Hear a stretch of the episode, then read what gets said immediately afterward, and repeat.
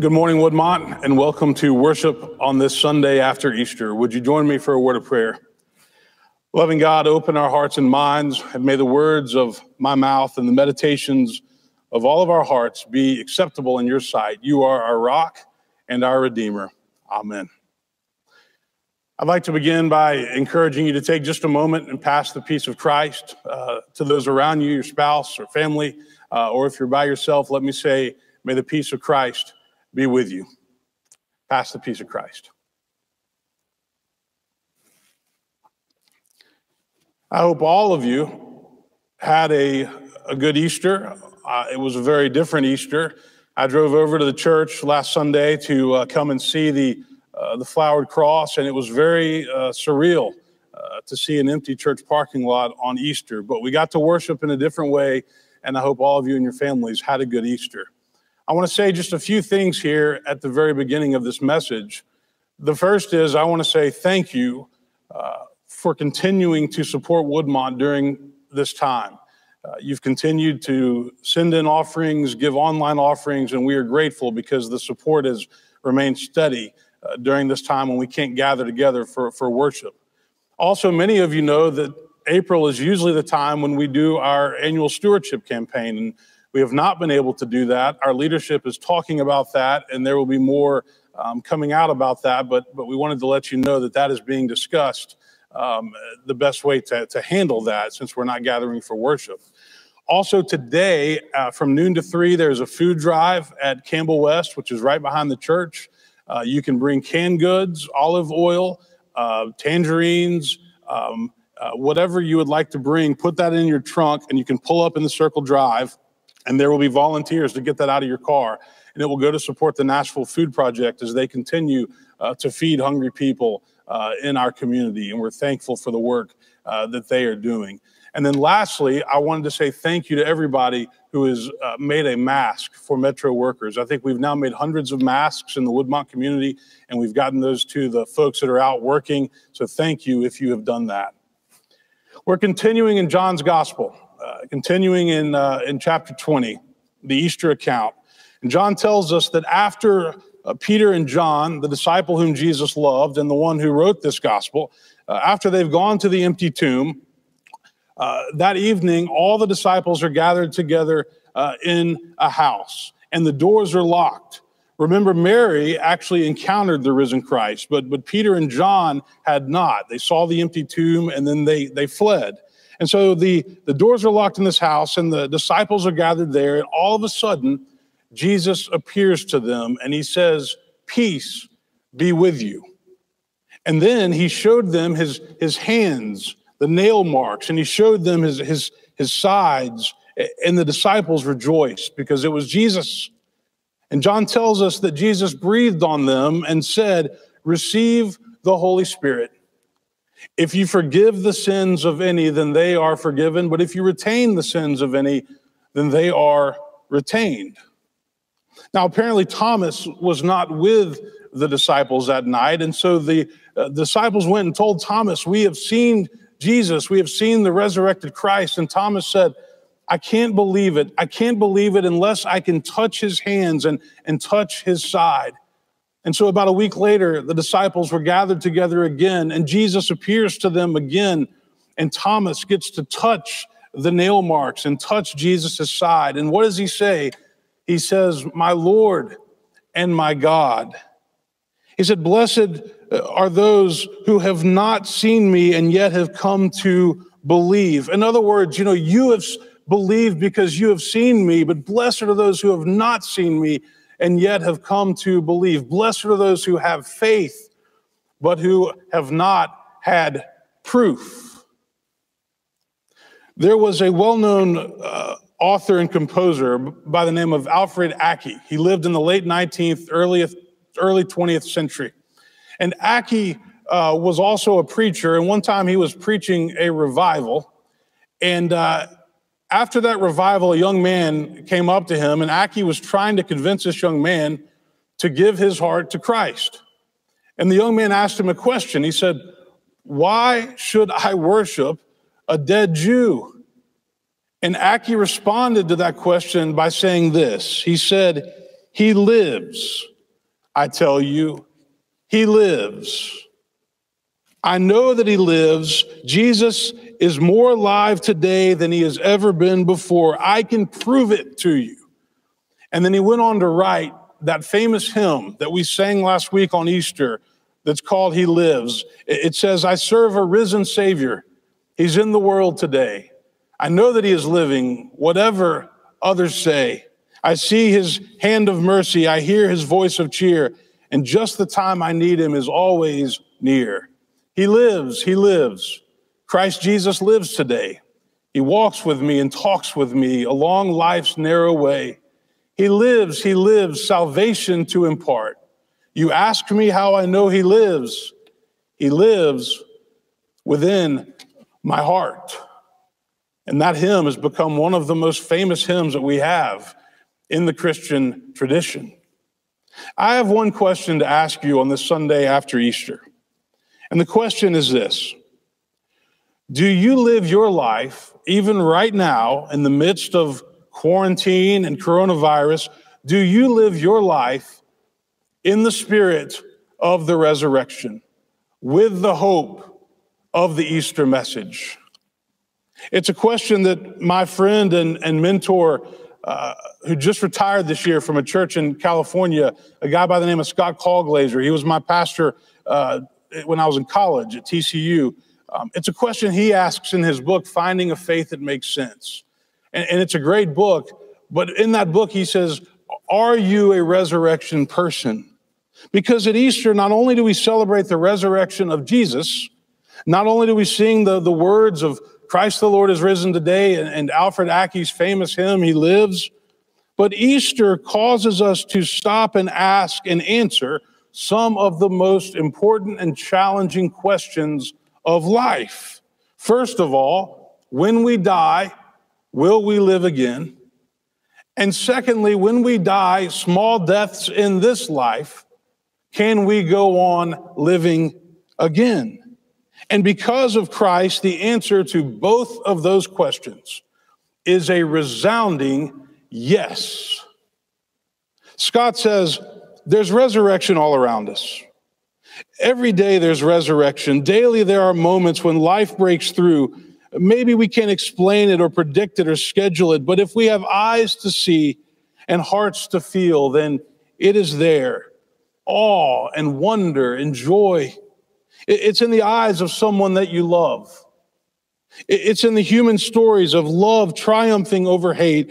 It's in the presence of God enduring with us, even when we go through some of our little moments of dying. Last week, I told you that Frederick Buechner was asked if he had been born again, and he responded with that great answer. He said, Let me tell you something, I've been born again and again and again. And I would say that that has to be true with all of us. We have to be born again and again and again because we go through so many things in life that set us back. And I would say that no matter what that is, whether we suffer through a, a global health pandemic that's changed everything, whether we lose a job or a career, uh, we lose someone that we love dearly and we're grieving. When cancer gets diagnosed, when a, a marriage or a relationship comes to an end, when depression rears its ugly head like it has for many people uh, during this quarantine, when our retirement money gets cut in half because of the market, when we find out that a close friend betrayed us, we must be born again and again and again just like Buechner said. So, what does it mean to be a resurrection person? What does it mean to live eh, with the mindset of new life? This morning, I'm going to share with you uh, what Scott says, and then I'll give you my explanations. He says there's kind of five characteristics of being uh, a resurrection person. First of all, he says resurrection people live with hope and they bring hope to others. This means that we approach each and every day of life with a hopeful spirit, a positive spirit, a spirit that says, you know, tomorrow is going to be better than today. This means that we get out of bed every morning thankful that God has given us another day, looking at life as a gift, not an obligation, not a burden or an inconvenience. It's been said that there are no hopeless situations in life, only hopeless people. And so if, if you're a resurrection person, then you live every day that you have to the fullest because we never know uh, what day could be our last. Secondly, resurrection people affirm and accept the lives of others. You know, if there's one thing that we should learn from the life and teachings of Jesus Christ, it's that we should spend more time loving other people and less time judging them. We should spend more time encouraging other people and less time discouraging them, especially right now with everything that's going on in our world and, and in our community. People need encouragement. John Maxwell said, How do you know if somebody needs encouragement? If they have a pulse, they need encouragement. Now, this doesn't mean that we have to agree with or embrace every single thing that another person says or does, but it means that we realize that life is not easy for anybody, and everybody is carrying some type of burden. And so they need some support, they need some encouragement, they need to be motivated and, and, and shared a positive word. Christianity is about acceptance. It's about tolerance. It's, it's about love. And in a world where these things seem to be on the decline, then the mission of the church has become that much more important. Third, resurrection people are inviting people. Have you ever been to a church, hopefully not this church, but felt like nobody really cared that you were there? You felt like you were invisible because nobody greeted you or said hi to you. Uh, maybe you were even looked at because you were sitting in somebody's seat or in somebody's pew. Hospitality and Christianity have to go hand in hand. We must welcome people, we must be warm and, and greet people. Uh, I believe with all my heart that Christians have an obligation uh, to invite other people into the fellowship. And right now, that might just look like sharing some videos or sharing some, uh, inviting them to a Zoom call or sharing a, a, a nine at nine devotional. But we need to reach out to people in our community because there's a lot of people that are lost and they're struggling and that need to experience the love of Christ. If you're filled with Christ's love, then you should do everything you can to put yourself in the shoes of other people and ask, what is it like uh, to walk in their shoes, to be living their life? You know, right now, people are hurting and people are afraid and people are scared. And so this is really important right now. A lot of people don't know what life is going to look like on the other side of this or when we begin to ease back into our lives. And so we need to reach out and we need to encourage them. Fourth, he says resurrection people are in touch with the mystery of presence. Or to put this a different way, resurrection people look for the extraordinary in the ordinary. Resurrection people look to God and see God in the little things of life. And right now, we're all getting to do some very ordinary things. Things like sitting out on the back porch or pushing our children on a swing or having a conversation with our spouse or eating dinner every night with our family. These are ordinary things, but actually, these are extraordinary things. These are gifts. And in these things, God is present and we have to pay attention to that and we have to be aware of that. You know, God is a mystery. And when we become so busy going and doing and checking things off of our list and rushing from one place to the next, then we will miss the awe and the wonder of life. Because life is amazing. Look at nature. Look at the springtime that is blooming all around us. It's everywhere the trees and the flowers. It's absolutely beautiful. And I don't know how anybody can look around in the spring and not see God's hand at work in the world and in nature. Life is too wonderful to just rush through it. And so right now we're being forced to slow down. Right now we're being forced to stay home. And this is a wonderful time to see the extraordinary in the ordinary, to see God's presence in everything that we do. And lastly, this morning, Scott says that resurrection people go and bring new beginnings to others. Because of Christ, we all have a new beginning. Paul says in 2 Corinthians 5, and I quoted this last week on Easter if anyone is in Christ, there is a new creation. Everything old has passed away. See, everything, everything has become new. However, it's not enough to just get our new beginnings from God. We have to go and give other people new beginnings. Maybe there's somebody that you need to forgive. Maybe there's somebody that you need to reach out to and heal a, a broken relationship. Maybe there's somebody that you haven't talked to in a long time and, and you need to reconnect. A lot of people have been doing that during uh, this quarantine period, uh, reconnecting with friends and family members that they haven't talked to in a really long time. You know, all of us interact with people every single day. Perhaps right now it's fewer than normal, but we all have a chance to give new beginnings and new starts to other people. And that's part of practicing forgiveness, and that's part of living in the spirit of Easter. I want to close this morning with uh, what is one of my favorite Easter stories. And some of you may have heard this before, and, and some of you maybe haven't, but it's a, it's a very powerful story that continues to drive home the Easter message. And remember, in the church, you know, Easter is not just one Sunday, Easter is a season, and we're supposed to continue to celebrate the resurrection of Christ for, for multiple weeks and not just on Easter Day. But it's a story about a, a young boy named Jeremy. And Jeremy was born with a, a twisted body and a slow mind. And at the age of 12, he was still in the second grade and unable to learn. And his teacher, who was named Doris Miller, she often became very frustrated with Jeremy because he would squirm in his seat and he would drool. He would run around the classroom and he would be a distraction uh, for all of the other students. Sometimes he would speak clearly, and other times he, he didn't know what to say. He couldn't participate in many of the activities because he wasn't really a normal child. But one day, uh, Doris called his parents and asked if they could come in uh, for a conference with her. And so the Forrester family, the parents, came in and they sat in the empty classroom with, with, with Doris, the teacher. And she said, You know, Jeremy really belongs at a special school.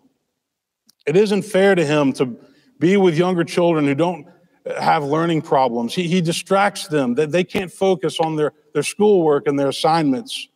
There, there's even a five year gap between Jeremy and some of the other students, some of them are seven years old. Well, Jeremy's mom, Miss Forrester, she kind of cried softly into her tissue. And her husband spoke up and said, Miss Miller, th- there is no school of that kind nearby. We've looked. It-, would be a terrible shock for Jeremy if we had to pull him out of this school. We know that he really likes it here. He loves you, he loves his friends.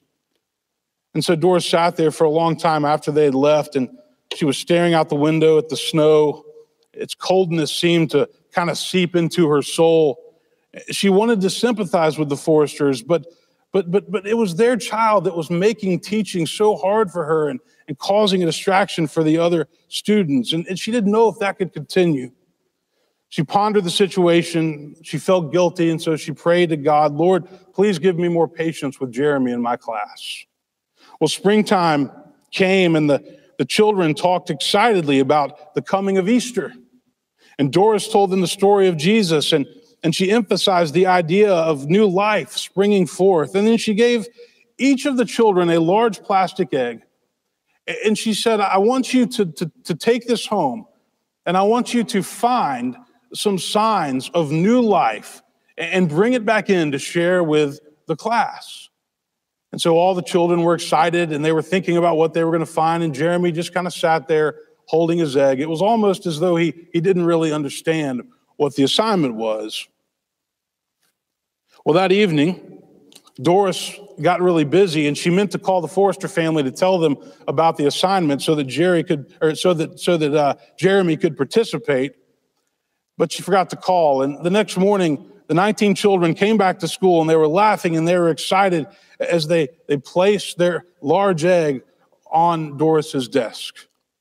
And after they finished the math lesson, it was time to open the eggs. And so Doris said, I'm going to open these eggs one at a time. And she, she opened the, the first egg and she found a flower. And she said, Oh, yes, a flower is certainly a sign of new life. When a plant peeks through the ground, we know that spring is here. And a small girl in the front row waved her arm and said, That's my egg, Miss Thompson. Well, the next egg contained a, a plastic butterfly which looked very real. And Doris lifted it up. We all know that a caterpillar changes and grows into a beautiful butterfly. That's new life too. And a little Judy raised her hand and said, That's my egg. That's my egg, Miss, Miss Thompson. Then Doris opened the third egg and she gasped. The egg was empty. And she knew automatically that that was Jeremy's egg. He didn't understand the assignment. He hadn't participated. If only she had called the Forrester family and told them about the assignment so Jeremy wouldn't have to be humiliated. Well, she started to put that egg to the side, and, and, and suddenly Jeremy spoke up Miss Doris, Miss Doris, aren't you going to talk about my egg? And Doris said, Well, Jeremy, your egg is, is empty. Yes, Jeremy said, but but you know, on Easter Sunday, the tomb was also empty because Jesus rose from the dead. Well, the recess bell rang, and the children ran excitedly out to the schoolyard, and Doris cried. Well, three months later, after that class, Jeremy died. And those who came to pay their respects at the church were very surprised when they looked up on the casket and they saw 19 large plastic eggs, and every single one of them was empty. You see, Jeremy was a resurrection person. How about us? After I close in prayer, we're going to show you some of the pictures and images of new life in the Woodmont family. Let's pray. Loving God, thank you for the gift of Easter. Thank you for the hope that the resurrection brings and inspire all of us to live in that hope, to live in that wonder, and to be resurrection people. In Christ's name, amen.